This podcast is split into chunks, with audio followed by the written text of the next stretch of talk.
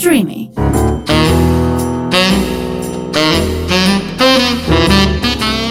Ροζ οξυγόνο με το Θέμη Κανέλο.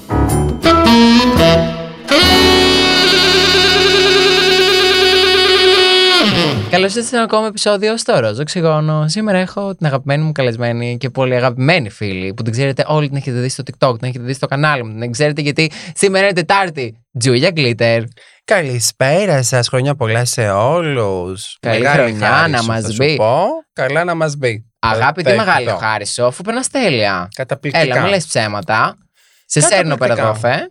Ταυτόχρονα τι κάνουμε σήμερα για πες στο κοινό, γιατί δεν ξέρει. Ο κόσμος θα το δει πιο μετά. Δηλαδή, πρώτα θα έχει βγει λογικά το ε, βίντεο και μετά θα βγει το Πρώτα podcast. θα βγει το βίντεο. Μάλλον ναι. Δεν ξέρω, θα δείξει. Παρ' όλα αυτά, άμα βγει μετά το. Ε, Πώς το λένε, αν βγει πρώτο το podcast, πες μας τι κάνουμε σήμερα. Να ξέρει ο κόσμος γενικά. Σε τι σε έχω βάλει να κάνεις. Παιδιά, με έχει φέρει εδώ πέρα για να της πω τα παιδικά μου χρόνια. Άκου τώρα. Τι ζόρι τραβάει να μάθει τα παιδικά μου χρόνια. Λες και. Τα θυμάμαι κι εγώ. Θυμάμαι πολύ βασικά πράγματα, αλλά δεν πειράζει. Αυτό Ό,τι δεν θυμάμαι. καταλαβαίνω. Αυτό είναι προχθές τα Ό,τι παιδικά σου θυμάμαι, χρόνια. ό,τι Αφού είσαι είσαι θυμάμαι. 18. Ναι. Τα- Θέλω να τα ξεχάσω αυτά τα χρόνια, αλλά τέλος πάντων.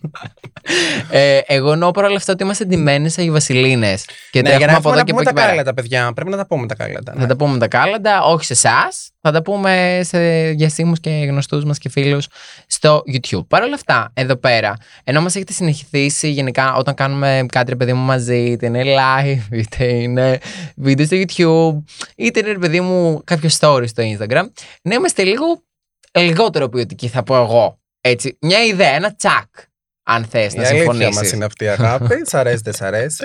ναι. Ναι, λέμε ρε παιδί μου για έτσι πιο φαν πράγματα και εσείς αυτά τα αγαπάτε προφανώς. Γι' αυτό λόγο καλώ τα βλέπετε, τα ξαναβλέπετε και μας ξαναστέλνετε μηνύματα, κάντε κι άλλα. Ε, καλησπέρα, το βίντεο στο Μύκονο, 200.000 προβολές. Γεια είστε σας. καλά, Τι κάνετε, καλησπέρα. άλλοι δεν τα φτάνουν ούτε. Ναι. Ναι. Τέλος πάντων. Ούτε καλησπέρα. με fake προβολές. Ούτε με fake προβολές, ούτε με τραγουδιστές. Τέλος πάντων. Ε, αυτό που θέλω όμως να κάνουμε σήμερα είναι κάτι διαφορετικό. Κάτι το οποίο δεν το έχεις ξανακάνει εσύ. Κάτι το οποίο θεωρώ ότι θα ήταν πολύ όμορφο να μοιραστείς, γιατί ο κόσμος δεν το ξέρει τόσο. Ε, εντάξει, είσαι γενικά ένας άνθρωπος. Δηλαδή, το να μιλήσουμε για τα παιδικά σου χρόνια. Και γενικά για τη ζωή σου, για παιδικούς έρωτες, για τη ζωή σου πριν. μέχρι τα 20. Μέχρι τα 20, εκεί πέρα θέλω να μιλήσουμε.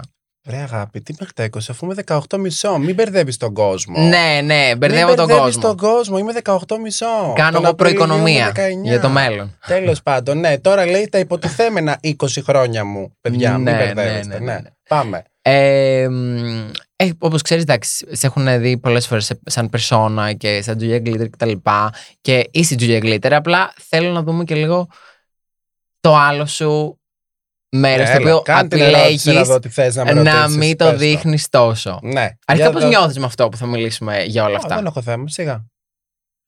Νιώθεις μια άνετα χαρά. που το κάνουμε μαζί; Ναι, καλέ, σιγά. Οκ. Θα το έκανες κάπου αλλού; Όχι, δεν θα το έκανα κάπου αλλού γιατί νομίζω ότι. μ,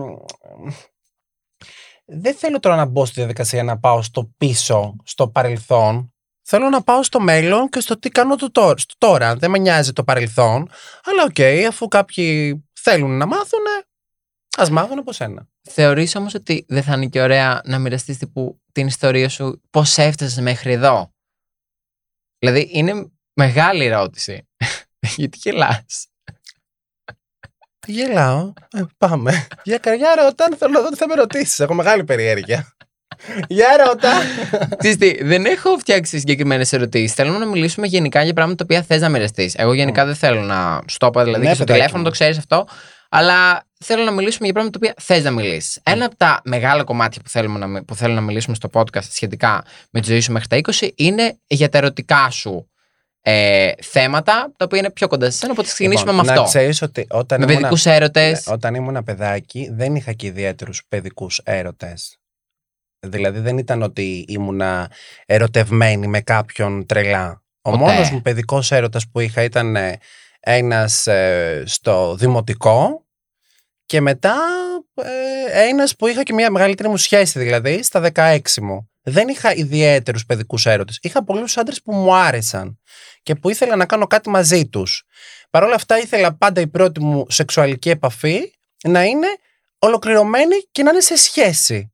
Δηλαδή, να, είναι, ε, να μην είναι με κάποιον άνθρωπο απλά που θα περάσω καλά, να είναι σε μια όμορφη ε, συνύπαρξη δύο ανθρώπων. Αλλά αυτό το έκανα αργότερα. Δηλαδή, όλοι, όλες μου οι επαφές και όλες μου οι σχέσεις όταν ήμουν παιδάκι ήταν πλατωνικές και ήταν ελάχιστες. Δηλαδή, ε, Α, αυτό έχεις- που λέμε σχέσεις ενός μήνα, μιας εβδομάδας. Δεν ήταν σοβαρές σχέσεις. Αυτό. Οκ. Παρ' όλα αυτά όμως, ε, μ, από μικρή ηλικία κατάφερνα όποιο αγοράκι μου άρεσε, ό,τι μου άρεσε στο μάτι να το πούμε έτσι, πάντα να το προσεγγίζω και να με προσεγγίζει και ο ίδιος με κάποιο τρόπο. Χωρίς πάντα να φτάνω στο σημείο το οποίο ήθελα να φτάσω. Αλλά πάντα έφτανα σε ένα βαθμό το οποίο εμένα με ικανοποιούσε και το οποίο εμένα με έκανε να νιώθω όμορφα. Οκ. Ναι. Αλλά είχες πέσει ποτέ, ρε παιδί μου. Δηλαδή, τύπου στα τάρταρα για κάποιον που να τον θες πάρα πολύ και να Όχι, όχι, έχεις όχι. στεναχωρηθεί, Όχι, να αυτό έχεις το μάθα- το- κλάψει. Όχι, όχι. Αυτό το 'παθα πολύ αργότερα. Απλά σου λέω ότι στην πρώτη μου σχέση που είχα στα 16 μου, όντως ήταν μια πάρα πολύ δυνατή σχέση που συγκατοικήσαμε κιόλας, ε, μείναμε και μαζί. Σε κατοικήσατε. Ναι, ναι, συγκατοικήσαμε. Πού; Ε, είχε κλείσει ένα σπίτι τέλος πάντων στην Καλιθέα. Αυτός δεν έμενε εδώ στην Αθήνα. Ε, είχε κλείσει ένα σπίτι λοιπόν στην Καλιθέα και μου είχε δώσει τα κλειδιά, ήταν δώρο γενεθλίων, για να πηγαίνουμε και να έχουμε την ερωτική μας φωλίτσα. Ε, φυσικά θεωρώ ότι όταν μπαίνεις με έναν άνθρωπο στη διαδικασία να συγκατοικήσει, γιατί εγώ δούλευα και βράδυ, δουλεύω βράδυ το 15 μου. Όταν μπαίνεις λοιπόν στη διαδικασία με έναν άνθρωπο να συγκατοικήσει, ε, βλέπεις πολλές περισσότερες ατέλειες, βλέπεις πραγματικά αν ταιριάζει με τον άλλον από τις πρώτες μέρες. Θεωρώ ότι ε, όταν ξεκινήσαμε να συγκατοικούμε, δηλαδή το μετά τον πρώτο χρόνο, ε, όχι ότι δεν έμενα στο σπίτι μου ή δεν πήγαινα στο σπίτι μου, πήγαινα αρκετές μέρες, αλλά έμενα πάρα πολλές μέρες και μαζί του. Ε, πήγαινα κατευθείαν στο σχολείο, μετά γύρναγα, ήμουνα μαζί του, πήγαινα στη δουλειά μου το βράδυ. Εκεί πέρα λοιπόν αρχίζεις και βλέπεις τη φθορά και βλέπεις πώς. Ε, βλέπεις τις ατέλειες του άλλου και το τι σε χαλάει στον άλλον. Δηλαδή, ήμασταν σε πολλά πράγματα διαφορετικοί, παρόλα αυτά ταιριάζαμε και αρκετά. Δηλαδή, ήμασταν διαφορετικοί, αλλά ταυτόχρονα είχαμε ε, μια πολύ όμορφη συνύπαρξη. Δηλαδή, ο ένας έμπαινε στη διαδικασία και συμπλήρωνε τον άλλον. Σε τι ήσασταν διαφορετικοί, θεωρείς; Ε, στο τι μας αρέσει, στο πόσο μας αρέσει να περνάμε καλά. Δηλαδή, εγώ ήμουν 16 χρονών και εκείνος ήταν 26-27. Περνάγε με πολύ διαφορετικά πράγματα εκείνος καλά. Εγώ περνάγα με πάρα πολύ διαφορετικά πράγματα. Εγώ ήθελα να έχω χρόνο με τους φίλους μου. Εκείνος ε, θεωρούσε ότι από τη στιγμή που έχουμε μία σχέση, είμαστε και φίλοι και πρέπει να έχουμε πολύ περισσότερο χρόνο από αυτόν που είχαμε. Ήταν λίγο. μ, Ε, να το πω, όχι ζηλιάρης, λίγο καταπιεστικός. Ήθελε δηλαδή σε όλα τα πράγματα να υπάρχει και αυτός μέσα. Ε, Παρ' όλα αυτά, εντάξει, δεν μπορώ να πω ότι με πίεζε σε τεράστιο βαθμό όλο αυτό. Απλά μ, άρχισα να βρίσκω δικαιολογίες, άρχισα να μπαίνω στη διαδικασία να, μ, να τον απομυθοποιώ λίγο στο κεφάλι μου. Άρχισα να μην περνάω τόσο καλά όσο πέρναγα τον πρώτο καιρό που δίναμε ένα ραντεβού, ερχόταν με το αμάξι, με έπαιρνε, πηγαίναμε μία βόλτα. Ε, καθόμασταν 5, 6, 7 ώρες μαζί και γύρναγα στο σπίτι μου. Ε, ήμασταν σχεδόν όλες τις ώρες μαζί, ιδιαίτερα τα Σαββατοκύριακα. Δηλαδή, είχε γίνει λίγο ρουτίνα όλο αυτό. Και άρχισα να με χαλάει. Ε, εντάξει, να σου πω, εμένα μου άρεσε πάρα πολύ. Αυτό σαν εμένα ά- μου αρέσει πολύ η ρουτίνα, γιατί με ξέρεις Όχι, σαν όχι, όχι, άνθρωπο. όχι. Εμένα, Εμένα μου δεν αρέσει μ' αρέσει. πολύ. Αλλά εσένα. Δεν μπορώ. Εμένα μου αρέσει Δεν να κάνω κάθε μέρα με με τον άλλον να κάνω καινούργια πράγματα. Κάθε μέρα να μπαίνω στη διαδικασία να, να ανακαλύπτω και κάτι καινούργιο. Ένιωθα ότι έχω μείνει σε ένα στάσιμο σημείο. Δηλαδή, συνέχεια ε, ήταν το ίδιο πράγμα χωρίς να υπάρχει εξέλιξη και πάντα υπήρχε μουρμούρα για πολλά πράγματα. Π.χ. δεν του άρεσε που καθόμουν και ετοιμαζόμουν τόσο πολύ ώρα για να βγούμε έξω. Ενώ πριν, όταν με έβλεπε και βγαίναμε και ήμουνα στην πένα, μου έλεγε ε, Τι ωραία που είσαι σήμερα. Τι όμορφα που έχεις ντυθεί. Άρα του άρεσε αυτό το. Του άρεσε λίγο αυτό που διαφορετικό. έβλεπε, δεν του άρεσε η όλη διαδικασία μέχρι να μπω εγώ στη διαδικασία, να ετοιμαστώ, να βγω και. Άντρα θέλω τώρα τον θέλω. Καλησπέρα σας. Γυναίκα θέλω τώρα τον θέλω. Ναι, η φάση. Έλα, ναι. Πες το κάπως έτσι. Σας παρακαλώ. Οκ. Τέλος πάντων, άρχισε λοιπόν να υπάρχει φθορά. Ε, κάποια στιγμή άρχισα κι εγώ, επειδή και εκείνος δούλευε βράδυ. Έπαιζε μουσική λοιπόν σε μαγαζιά, σε αρκετά μαγαζιά και ταυτόχρονα δούλευε και στον τύπο. Ε, μπήκα λοιπόν στη διαδικασία κι εγώ και μ, επειδή μου λέγανε διάφορα και μου μπαίνανε φιτιλιές, να μην του έχω κι εγώ εμπιστοσύνη. Δηλαδή, μ, να τον ρωτάω συνέχεια, αν ε, μ, είμαστε καλά, αν ε, μου έχει κάνει καμία κουτσουκέλα, αν ε, το, έβλεπα το παραμικρό που μπορεί να το κοίταζε ή να το κοίταζε κάποια κοπέλα ή κάποιο αγόρι, οποιοδήποτε και να το ρωτάω γιατί κοιτάς, ενώ δεν κοιτούσε. Δηλαδή, άρχισα να βλέπω προβλήματα ενώ δεν υπήρχαν. Ίσως να ήθελα να Έχεις φύγω και από όλο ερωτευτεί αυτό. λίγο. Εντάξει, να σου πω, είχα ερωτευτεί. Έλα ρε. Άκου, είχα ερωτευτεί, αλλά ε, ήμουνα και λίγο. Εγώ είμαι και ένας άνθρωπος όπου όταν βλέπω ότι κάτι πάει να με πάρει full, όταν βλέπω ότι κάτι πάει να με πάρει full, ε, ξέρεις, λίγο το ψιλομαζεύω. Δεν θέλω να πέφτω με τα μούτρα. Να ξεφύγεις. Ναι, ναι. Μην χάσεις τον εαυτό σου, φοβάσαι. Ε, μ, δεν είναι αυτό. Θεωρώ ότι μ, η μόνη, ο μόνος άνθρωπος στη ζωή μου που ε, έχω δοθεί ολοκληρωτικά και που μ, ε, υπάρχει μια αγάπη η οποία είναι απεριόριστη στο έπακρον. Δηλαδή δεν, δεν μπορώ να τη... με- Νομίζω ότι μιλάω για τη μητέρα μου. Αν πάθει κάτι η μητέρα μου νομίζω ότι θα πέσω στα καταθεπτικά. Σίγουρα. Ε, Αλλά αυτό δεν, είναι θα το αγάπη. έκανα, ναι, δεν θα το έκανα για κανέναν άλλον άνθρωπο Ναι, τόσο ρωτάς. πολύ. Ίσως γιατί, να σου πω, ίσως γιατί, ναι, με τον ε, συγκεκριμένο πλέον είχε φύγει ο έρωτας, γιατί έβλεπα πράγματα που δεν μου αρέσουν πάνω του, δηλαδή όταν τον είχα πρωτογνωρίσει, μου άρεσαν τα πάντα, μέχρι και παρανεχίδε στα χτυλά του. Μετά άρχισα να βλέπω πράγματα τα οποία δεν μου άρεσαν. Ξαφνικά. Επειδή άρχισε αυτή η φθορά που σου είπα. Οπότε μπήκαμε στη διαδικασία να τον αγαπώ. Δηλαδή να βλέπω κάποια πράγματα, να τα συγχωρώ, επειδή τον αγαπούσα. Ε, μ, θεωρώ όμως ότι η μόνη αγάπη έτσι που είναι απεριόριστη και που δεν, ε, μ, δεν ξέρω, νομίζω ότι εξελίσσεται μέρα με την ημέρα και της δεν με, μαμάς βα- σου. δεν, με, δεν με κουράζει, δεν έχω, μ, δηλαδή δεν με βαραίνει καθόλου. Τη νιώθω πιο δυνατή μέρα με την ημέρα είναι της μητέρας μου. Όχι ότι φυσικά δεν αγαπάω τον πατέρα μου, φυσικά, αλλά έχω μια ιδιαίτερη αγα- αγάπη και δυναμία στη μάνα μου. Αυτό είναι πάρα πολύ όμορφο. Αλήθεια. Χαιρετίζονται πολύ, πολλά στη Μανούλα. Η Μαμά μου, Ε, ε, τα Χριστούγεννα τώρα έχει γιορτή. Καλησπέρα Να είστε καλά. σας. Ε, χρόνια πολλά να χαίρεστε το όνομά σας.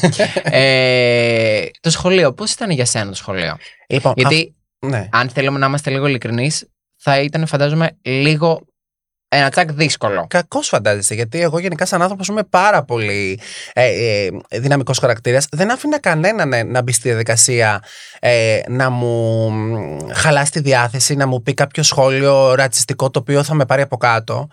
Ε, ήξερα πάρα πολύ καλά το τι είμαι. Μ' άρεσε αυτό που ήμουνα και δεν μπήκα ποτέ στη διαδικασία να σκεφτώ ότι τι μου λέει αυτός, δηλαδή γιατί μου το λέει αυτό. Ήξερα τι μου άρεσε, ήξερα το τι είμαι. Χαιρόμουν που με αποδεχόντουσαν οι ανθρώποι που είχα γύρω μου, που με αποδεχόντουσαν η οικογένειά μου, το πιο βασικό. Το πιο Οπότε βασικό. δεν με νοιάζει τίποτα άλλο. Δεν δέχτηκα ιδιαίτερο, ας το πούμε έτσι, bullying. Υπήρχαν αρκετά σχόλια. Δεν μπορώ να πω ότι δεν υπήρχαν σχόλια. Υπήρχε κάποιο σχόλιο που να αλλά σου δεν είχε υπήρχε μείνει. ποτέ. Στη... Να σου πω. Θα σου πω τι θέμα είχα και θα σου ξαναγυρίσω πάλι στη μητέρα μου. Ε, δεν είχα ποτέ το, το σχόλιο, ή το- να έρθει κάποιος να με χτυπήσει, να έρθει κάποιος να ε, μου πει το οτιδήποτε μπροστά. Το μόνο μου άγχος, που δόξα τω Θεώ δεν έγινε ποτέ, ήταν όταν ερχόταν η μητέρα μου να πάρει τους βαθμούς στο σχολείο. Εκεί πέρα λοιπόν δεν ήθελα η μητέρα μου, την ώρα γιατί είχαμε και ένα μεγάλο διάδρομο στο σχολείο, θυμάμαι, δεν ήθελα η μητέρα μου να ακούσει κάποιο άσχημο σχόλιο. Ήταν το μεγάλο μου άγχος. Αυτό δεν Και στεναχώρησε περισσότερο. πάντα, πάντα περίμενα τη μητέρα μου εκεί που ήταν οι καθηγητές. Ενώ όλα τα παιδάκια βγαίναν έξω στους ε, διαδρόμους ε, να τις δουν κτλ. Πάντα πήγαινα μέσα στους καθηγητές και περίμενα τη μητέρα μου να έρθει με προσμονή να πιάσει όλους τους δασκάλους και όλους τους καθηγητές που είχα, από τη γυμνάστρια μέχρι το μαθηματικό. Ήταν το μόνο μου άγχος. Και είναι κάτι το οποίο δεν της το έχω πει και ποτέ. Θα το ακούσει φυσικά τώρα μετά από τόσα χρόνια, αλλά ε, δόξα τω Θεώ, ο- δεν ήρθα ποτέ σε δύσκολη θέση. Δεν άκουσε ποτέ τίποτα. Ε, που ίσως να τη στεναχωρούσε, ίσως να έλεγε γιατί το είπε αυτό κάποιος, ξέρεις, γιατί όπως και να έχει, όσο και μια μάνα να ξέρει το, να βλέπει το παιδί της σε ποιον δρόμο βαδίζει και τι μελγενέστε, εντάξει.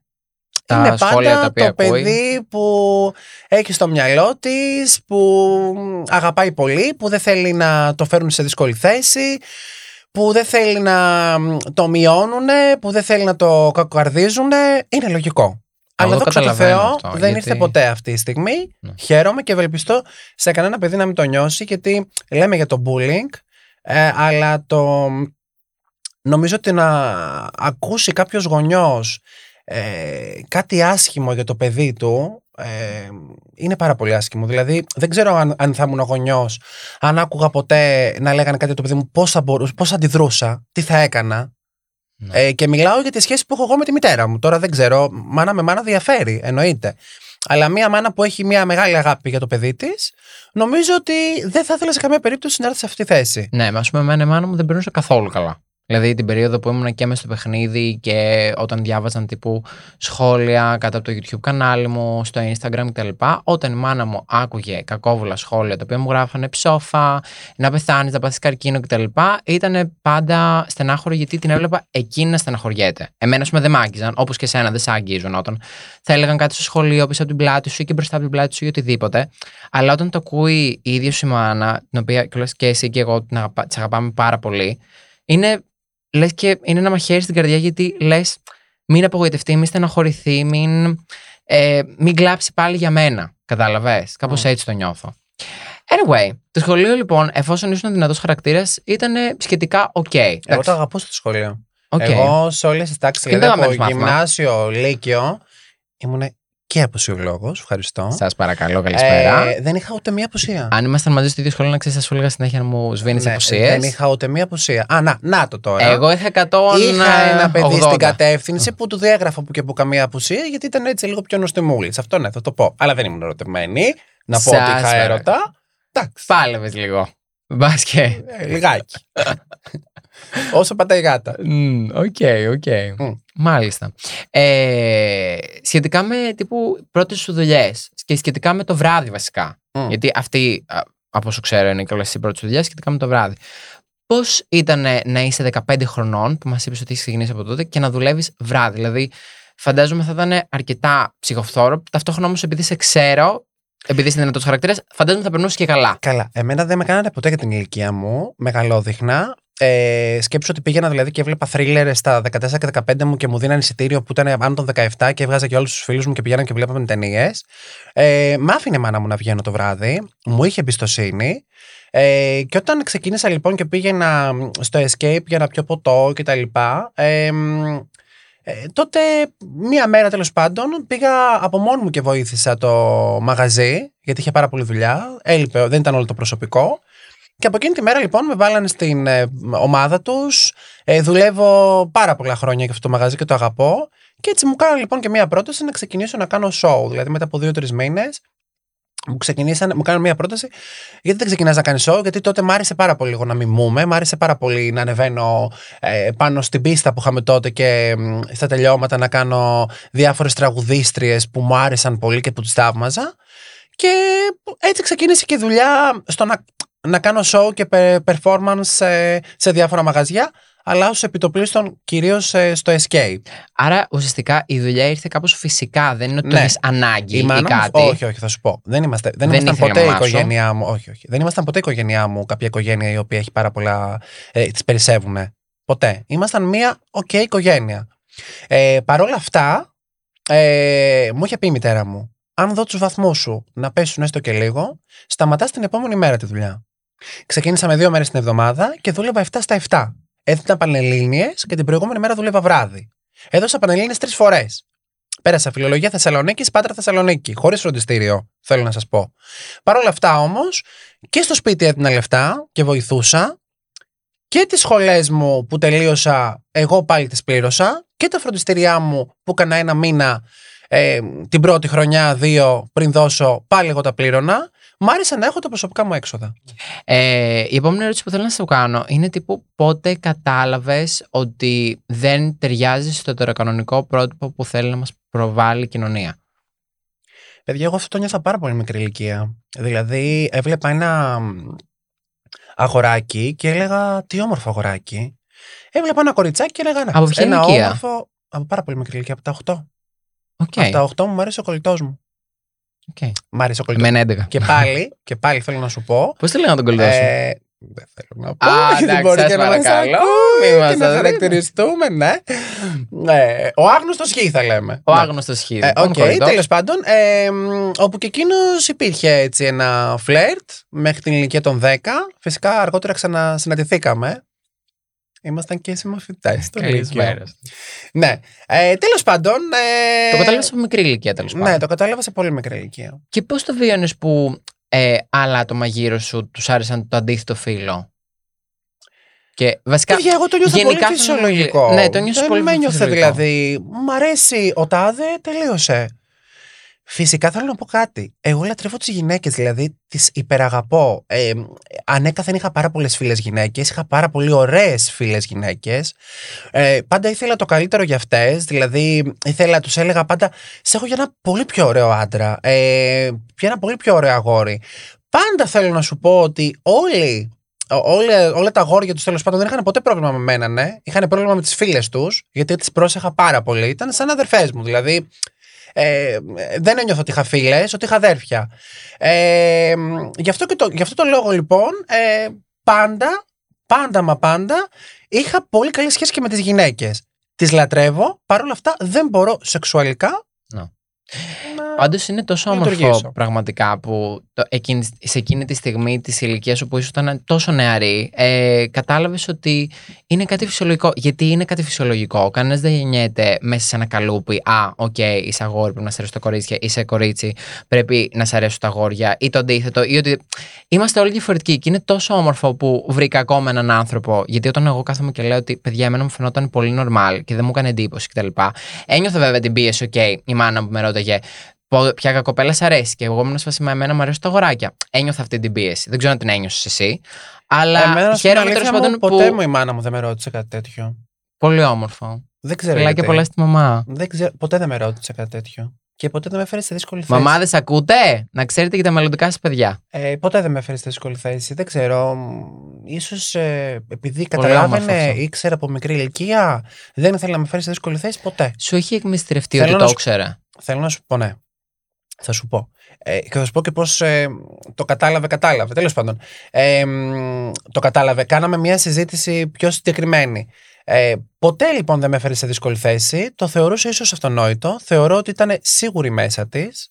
Ε, μόνο που κάποια στιγμή, εκεί γύρω στα 14-15 που ξεκίνησα να δουλεύω, μου λέει ξέρω προς το που πάει η φασούλα, δεν έχω κανένα θέμα. Ε, να κάνεις ό,τι σε ευχαριστεί, ό,τι γουστάρεις, ότι εσένα σε ολοκληρώνει σαν άνθρωπο. Ε, αρκεί κανένας ε, να, μην σου φέρ- να μην σε βάλει να κάνεις κάτι το οποίο εσύ δεν θες. Αυτό εσένα σου έδωσε παραπάνω αυτοπεποίθηση. Ένιωσα πάρα πολύ άβολη εκείνη τη μέρα. Άβολα γιατί; Γιατί άμα τη σκέψω με τη μάνα μου, δεν έχω μιλήσει. Η μάνα μου ε, μπορεί να λέμε τα πάντα, ξέρει τα πάντα για μένα. Ε, δεν της έχω φέρει όμως ποτέ μα ποτέ γκόμενο ή σχέση στο σπίτι; Να γνωρίσει ποτέ. Ποτέ. Είχε ποτέ το ερωτηματικό Θεωρώ να ότι γνωρίσει. πρέπει να υπάρχει, Ή δεν ήθελε; πρέπει να υπάρχει σε όλα τα πράγματα ε, και ένα όριο. Δηλαδή, έχεις αποδεχτεί το τι είμαι. Ε, Οκ, μια χαρά. Ε, δεν θα στο φέρω και στο σπίτι. Άσε, Δεν το ήθελε. άσε στο Ή δεν το μυαλό ήθελε σου εσύ. Εγώ δεν θέλω. Εγώ, εγώ. Δεν μου έχει πει ποτέ κάτι τέτοιο. Εγώ δεν θέλω. Δεν θέλω να τη φέρω Άμα σε δύσκολη έφερε, θέση. θεωρείς ότι. Επειδή δεν με έχει φέρει ποτέ εκείνη στη δύσκολη θέση, δεν θέλω κι εγώ να τη φέρω σε δύσκολη θέση. Γιατί είναι, θα είναι κάτι πρωτόγνωρο. Δεν το έχει ξαναζήσει. Ναι, αλλά αν αύριο μεθαύριο ερωτευτείς και θες να παντρευτείς; Εντάξει. Ε, Να παντρευτώ δεν θέλω να παντρευτώ γενικά. Ναι, α, σου λέω τώρα δεν το θες αυτό. Σου λέω μία στο εκατομμύριο να κάνεις ένα σύμφωνο συμβίωσης. Να, να ζήσει με έναν άνθρωπο ακόμη και αν δεν παντρευτείτε. Για πάντα μαζί, με εισαγωγικά, για πάντα μαζί. Ναι, Εκεί πέρα δεν λες θα και θες δεν να με τον ξέρεις. γνωρίσεις. Δεν θέλω, δεν είμαι τη σχέση τόσο. Δεν είμαι, ε, τι να σου Άμα πω, όμως- άμα ε, κάτσει εντάξει. Θα το γνώριζες. Ναι. Και άμα η γιαγιά μου είχε μου, ε, μουστάκι θα ήταν παππούς. Ναι, ρε, απλά σου λέω ότι ε, το, τα έχουν όλα όριο. Αυτό είναι για το δικό σου. Δηλαδή, αλλιώς κάποιος άλλος μπορεί να θέλει να γνωρίσει τη μαμά του και τον μπαμπά του. Ναι, έτσι. οκ. Εγώ δεν. Δηλαδή, το εγώ έχω θα νιώσει. ήθελα άμα παντρευτώ. Που εγώ με ξέρεις, θέλω κάποια στιγμή ας πούμε, να παντρευτώ. Τώρα, αν θα γίνει αυτό είναι ένα άλλο θέμα. Απλά σου λέω τι γίνεται στο μυαλό. Ναι. μου.